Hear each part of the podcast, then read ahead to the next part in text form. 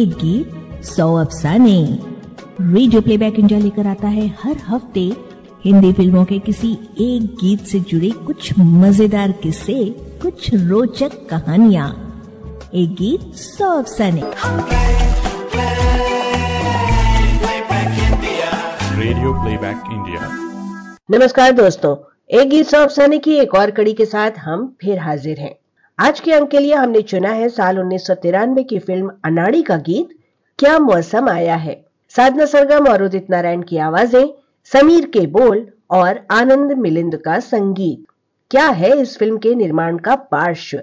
नायक नायिका पर फिल्माए गए इस खुशनुमा युगल गीत में प्रेम प्रसंग क्यों नहीं है? गीतकार समीर ने स्थान काल पात्र को ध्यान में रखते हुए इस गीत को किस तरह पूर्णता प्रदान की? इस फ़िल्म में नायिका के लिए उस दौर की चर्चित पार्श्व गायिकाओं में से साधना सरगम का ही चुनाव क्यों हुआ? ये सब कुछ आज के इस अंक में। शोध और आलेख सुजॉय चैटर्जी का है और आज इसका वाचन कर रही है जया शुक्ला। तेलुगु फ़िल्म निर्माता डी रामानायडू, भारतीय सिनेमा के इतिहास का एक सुनहरा पन्ना है। वर्ष 1964 में उनके द्वारा स्थापित सुरेश प्रोडक्शंस भारत की सबसे बड़ी फ़िल्म निर्माण कंपनियों में से एक रही है। तेरह भारतीय भाषाओं में 150 से अधिक फ़िल्मों के साथ उन्हें किसी व्यक्ति द्वारा निर्मित सबसे अधिक फ़िल्मों के लिए Guinness book of world records में रखा गया था। वर्ष 2012 में रामा नायडू को भारतीय सिनेमा में उनके योगदान के लिए भारत के तीसरे सबसे बड़े नागरिक पुरस्कार पद्म भूषण से सम्मानित किया गया। यूँ तो उन्होंने अधिकतर फ़िल्में तेलुगु भाषा में बनाई। हिंदी में उनकी बनाई हुई फ़िल्में भले ही उंगलियों पर गिनी जा सकती हैं, लेकिन उनमें से करीब करीब सभी फ़िल्मों ने अच्छा खासा कारोबार किया। डी रामानायडू द्वारा निर्मित ये हिंदी फ़िल्में हैं 1977 की फ़िल्म दिलदार उन्नीस सौ चौरासी का ब्लॉकबस्टर तोहफा। उन्नीस सौ तिरानवे का एक और ब्लॉकबस्टर अनाड़ी, उन्नीस सौ पंचानवे की तकदीर वाला 1999 की म्यूजिकल फ़िल्म हम आपके दिल में रहते हैं, और उनकी अंतिम हिंदी फ़िल्म थी साल 2000 की आगाज़।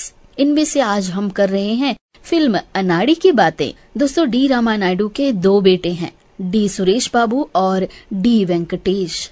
बड़े बेटे सुरेश के नाम पर ही उन्होंने अपने बैनर का नाम सुरेश प्रोडक्शंस रखा था। सुरेश बाबू भी एक जाने माने फ़िल्म निर्माता और फ़िल्म वितरक के रूप में प्रसिद्ध हुए। उनके छोटे बेटे वेंकटेश को रामा नायडू ने लॉन्च किया। उन्नीस सौ छियासी की अपनी तेलुगु फ़िल्म कलियुगा पंडुवुलु में। कुछ ही समय के अंदर वेंकटेश तेलुगु सिनेमा का एक जाना माना नाम बन गए और एक से एक हिट फ़िल्में देते चले गए।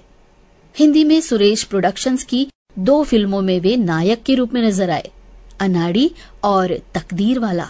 एक लंबे अंतराल के बाद हाल ही में वेंकटेश नेटफ्लिक्स सीरीज़ रामा नायडू और सलमान खान फिल्म्स के बैनर तले निर्मित फ़िल्म किसी का भाई, किसी की जान में नज़र आए। हिंदी फ़िल्मों के दर्शकों के दिलों में वेंकटेश फ़िल्म अनाड़ी की वजह से ही रचे बसे हैं। इस फ़िल्म में आशातीत सफलता प्राप्त की जिसकी किसी को उम्मीद नहीं थी। वेंकटेश दक्षिण के थे, जो हिंदी फ़िल्मों के नायक जैसे नहीं दिखते थे। उधर नायिका करिश्मा कपूर की प्रथम दो फ़िल्में, प्रेम कैदी और जिगर भी, कुछ खास कमाल नहीं दिखा पाई थी। ऊपर से यह फ़िल्म उन्नीस सौ इक्यानवे की तमिल फ़िल्म चिन्ना तांबी की रिमेक थी। इसलिए हिंदी के दर्शकों में फ़िल्म कितनी कामयाब होगी, इस बात पर संशय था। लेकिन पूरे फ़िल्म जगत को चौंकाते हुए, अनाड़ी उस साल सबसे अधिक व्यापार करने वाली हिंदी फ़िल्मों में छठे स्थान पर रही। फ़िल्म अनाड़ी के गाने समीर ने लिखे और संगीत दिया आनंद मिलिंद ने। दोस्तों, कुछ फ़िल्में ऐसी होती हैं जिनके सभी के सभी गाने सुपरहिट हो जाते हैं। अनाड़ी भी ऐसी ही एक फ़िल्म है, जिसके सभी गाने खूब खूब पसंद किए गए। पूरे एल्बम पर उदित नारायण छा रहे। उनकी एकल आवाज़ में फूलों सा चेहरा तेरा कलियों सी मुस्कान है। बम अकड़ बम के, मैं चंपी करूँ जम के। रोना चाहे, रो ना पाए। छोटी सी प्यारी सी नन्ही सी आई कोई परी और जाने जा, आ जाना। जैसे गाने हर गली नुक्कड़ में गूंजते सुनाई देते थे। छोटी सी प्यारी सी गीत का एक अलका याग्निक संस्करण भी था। तो जाने जा, आ जाना का साधना सरगम संस्करण। फ़िल्म में दो युगल गीत थे।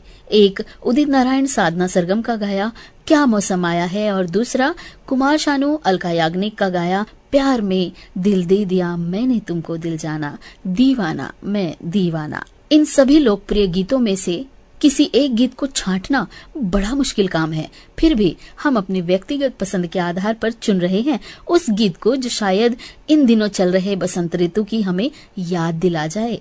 जी हाँ इस सुहाने मौसम को और खुशनुमा बनाता हुआ गीत, क्या मौसम आया है? पूरब से मस्तानी, पुरवाई चली, खुशबू से महकी है फूलों की गली। भले ही यह गीत एक खुशनुमा युगल गीत है, जो फ़िल्म के नायक और नायिका पर ही फिल्माया गया है। बावजूद इसके, यह गीत कोई प्यार भरा रोमांटिक गीत नहीं है। इसके पीछे क्या कारण हो सकता है? यह समझने के लिए फ़िल्म की कहानी और कहानी के जिस मोड़ पर यह गीत आता है, उसे जानना ज़रूरी है। कहानी जमींदारों के परिवार में एक बच्ची राजनंदनी सिंह के जन्म से शुरू होती है। नंदनी के साथ उसके तीन बड़े भाइयों का उम्र में बहुत फ़र्क है, बल्कि यूँ कहें कि उसके तीनों भाई उसके पिता समान हैं और वास्तव में तीनों भाई उसे अपने बच्चे की तरह पालते हैं, कारण उनके माता पिता की मृत्यु हो चुकी थी। अपनी छोटी बहन को लेकर वे इतने पॉजिटिव हैं कि उसकी तरफ़ गाँव में किसी ने गलती से भी देख लिया तो उसकी फिर खैर नहीं। इसका कारण यह था कि जब नंदनी पाँच वर्ष की थी, एक ज्योतिषी ने भविष्यवाणी की थी कि नंदनी परिवार में बहुत खुशियाँ लाएगी, लेकिन उसकी शादी उसकी पसंद पर आधारित होगी, न कि उसके बड़े भाइयों की पसंद पर। इस बात से तीनों भाई नाराज़ हो जाते हैं और ऐसा होने से रोकने के लिए नंदिनी का पालन पोषण घर की सीमा के भीतर ही किया जाता है। उसकी पढ़ाई घर पर ही होती है और जब वह बाहर जाती है तो सभी पुरुषों को नंदिनी से छिपने की चेतावनी दी जाती है और कहा जाता है कि नंदिनी को देखने पर गंभीर परिणाम भुगतने होंगे। समय बीतता जाता है। नंदिनी युवावस्था में प्रवेश करती है। उसके आसपास जिन कुछ लोगों को रहने की अनुमति है, उनमें सर्विस स्टाफ और उसके अंगरक्षक शामिल हैं। इसके अलावा एक रामा भी है, जो उस परिवार से बचपन से ही जुड़ा हुआ है, अपने स्वर्गीय गायक पिता के ज़रिए। रामा इतना नेक दिल और भोला भाला है कि नंदनी के भाई या सपने में भी नहीं सोच सकते कि उससे नंदनी को कोई खतरा है। अब तक आप समझ ही चुके होंगे कि फ़िल्म में नंदनी है, करिश्मा कपूर और रामा है, वेंकटेश। कहानी में आगे, एक दिन नंदिनी के अंगरक्षकों का रामा से झगड़ा हो जाता है और रामा उनकी खूब पिटाई कर देता है। रामा के भोलेपन और युद्ध कौशल से प्रभावित होकर नंदिनी के भाई रामा को नंदिनी के अंगरक्षक और बटलर के रूप में नियुक्त करते हैं। इस बीच, नंदिनी को अपनी स्वाधीनता की कमी पर नाराज़गी होने लगती है। उसे लगता है कि उसके पास सब कुछ है, फिर भी कुछ नहीं है, क्योंकि वो बेरोक टोक कहीं आ जा नहीं सकती। उन सोने की सलाखों के पीछे उसका दम घुटने लगता है, और एक दिन वो अपने भाइयों की जानकारी के बिना रामा को उसे गाँव दिखाने और घुमाने के लिए परगलाती है। भोला भाला रामा, उसकी बातों में आकर उसकी इच्छा पूरी करता है और उसे गाँव दिखाता है। और दोस्तों, इसी सिचुएशन पर रखा गया है गीत, क्या मौसम आया है?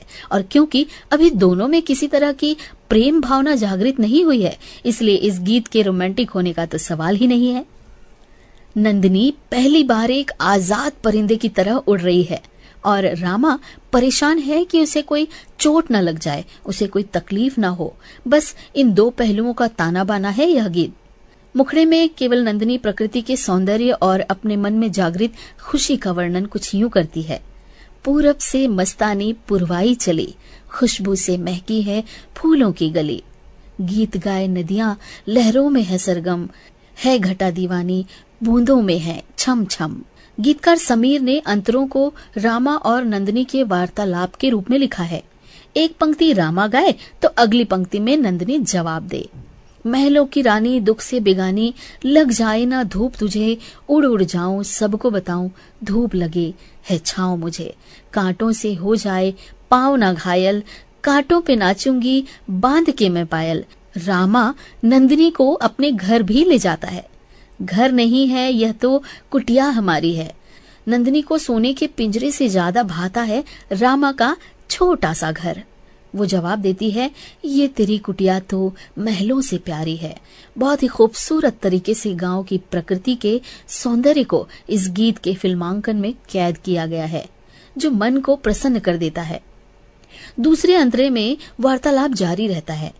आज भी फिर जीने की तमन्ना है कि शैली में नंदिनी गाती है, बहते पवन के उजले गगन के जी करता है साथ चलूँ। लेकिन रामा उसे संभालता हुआ कहता है, चिकनी डगर है, गिरने का डर है। थाम के तेरा हाथ चलो। दर्द का वो आँगन मैं छोड़ के आई। क्या तुझे जन्नत की रौनक नहीं भाई? यह तो मानना ही पड़ेगा कि समीर साहब ने कहानी के सिचुएशन और स्थान काल पात्र को ध्यान में रखते हुए इस गीत को ऐसा कमाल का अंजाम दिया है कि इससे बेहतर शायद ही कुछ और बन सके। और दोस्तों, इस बात की ओर फिर एक बार ध्यान दिला दें कि नायक नायिका अभी तक प्रेमी प्रेमिका नहीं है। भोले भाले रामा के लिए नंदनी सिर्फ़ उसकी मालकिन है और वो उसका अंगरक्षक है और उसकी देख रेख ही उसका कर्तव्य है। दूसरी तरफ़ नंदनी उसे अपना सबसे करीबी दोस्त मानती है। दोनों के बीच के इस रिश्ते को ध्यान में रखते हुए समीर साहब ने सटीक शब्दों, भावों और पंक्तियों का प्रयोग इस गीत में किया है। संगीतकार आनंद मिलिंद की कामयाबी का दौर साल 1988 में कयामत से कयामत तक फ़िल्म से शुरू हुआ था। उन्नीस नवासी में वो फिर आएगी। लाल दुपट्टा मलमल का, दीवाना मुझसा नहीं। मेरा पति सिर्फ़ मेरा है और रखवाला जैसी सफल फ़िल्मों के बाद नब्बे के दशक के शुरुआती तीन साल, यानी 1990 से बयानबे के दौरान आनंद मिलिंद शोहरत की बुलंदियों पर जा पहुँचे। बागी, दिल जवानी जिंदाबाद, जंगल लव, तुम मेरे हो। आई मिलन की रात, कुर्बान, लव, त्रिनेत्र, संगीत, बेटा, बोल राधा बोल। एक लड़का, एक लड़की हनीमून सूर्यवंशी। वंश, याद रहेगी दुनिया।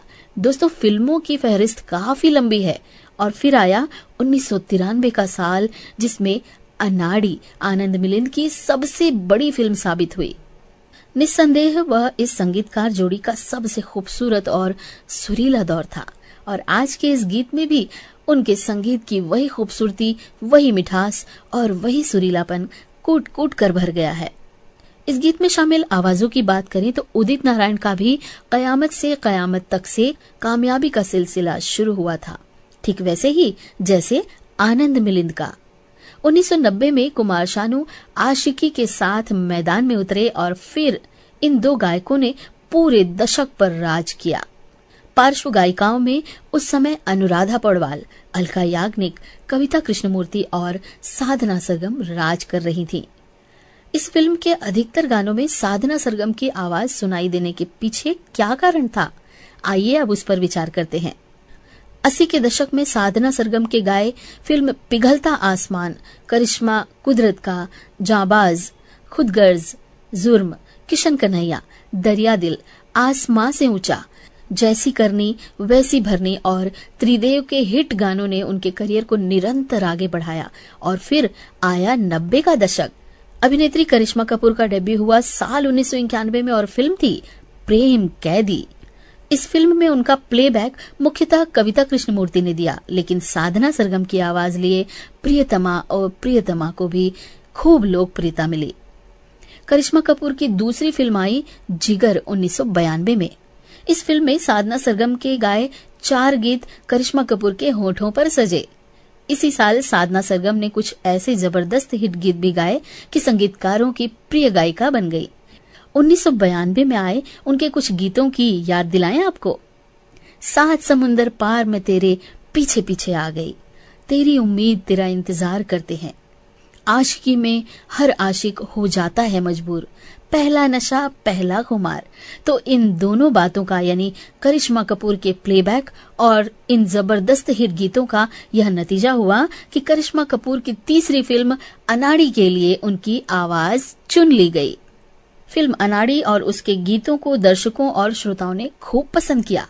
रेडियो पर फरमाइशी कार्यक्रमों में आए दिन इस फ़िल्म के गाने सुनने को मिलते थे। फौजी जवानों के कार्यक्रमों में भी इस फ़िल्म के गीतों की भरमार हुआ करती थी। इसे हम विडंबना ही कहेंगे कि इतनी लोकप्रियता के बावजूद न तो इस फ़िल्म के किसी भी गीत ने उस साल सिबाका गीतमाला के वार्षिक कार्यक्रम में जगह बना पाई और न ही फ़िल्म फेयर पुरस्कारों में इन गीतों को कोई तवज्जो मिली।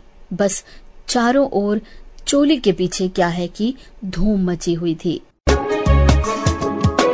तो दोस्तों आज बस इतना ही। अगले सप्ताह फिर किसी गीत से जुड़े किस्सों और अफसानों को लेकर हम फिर हाजिर होंगे। तब तक के लिए संज्ञा को दीजिए इजाज़त। नमस्कार। एक गीत सौ अफसाने। Radio Playback India.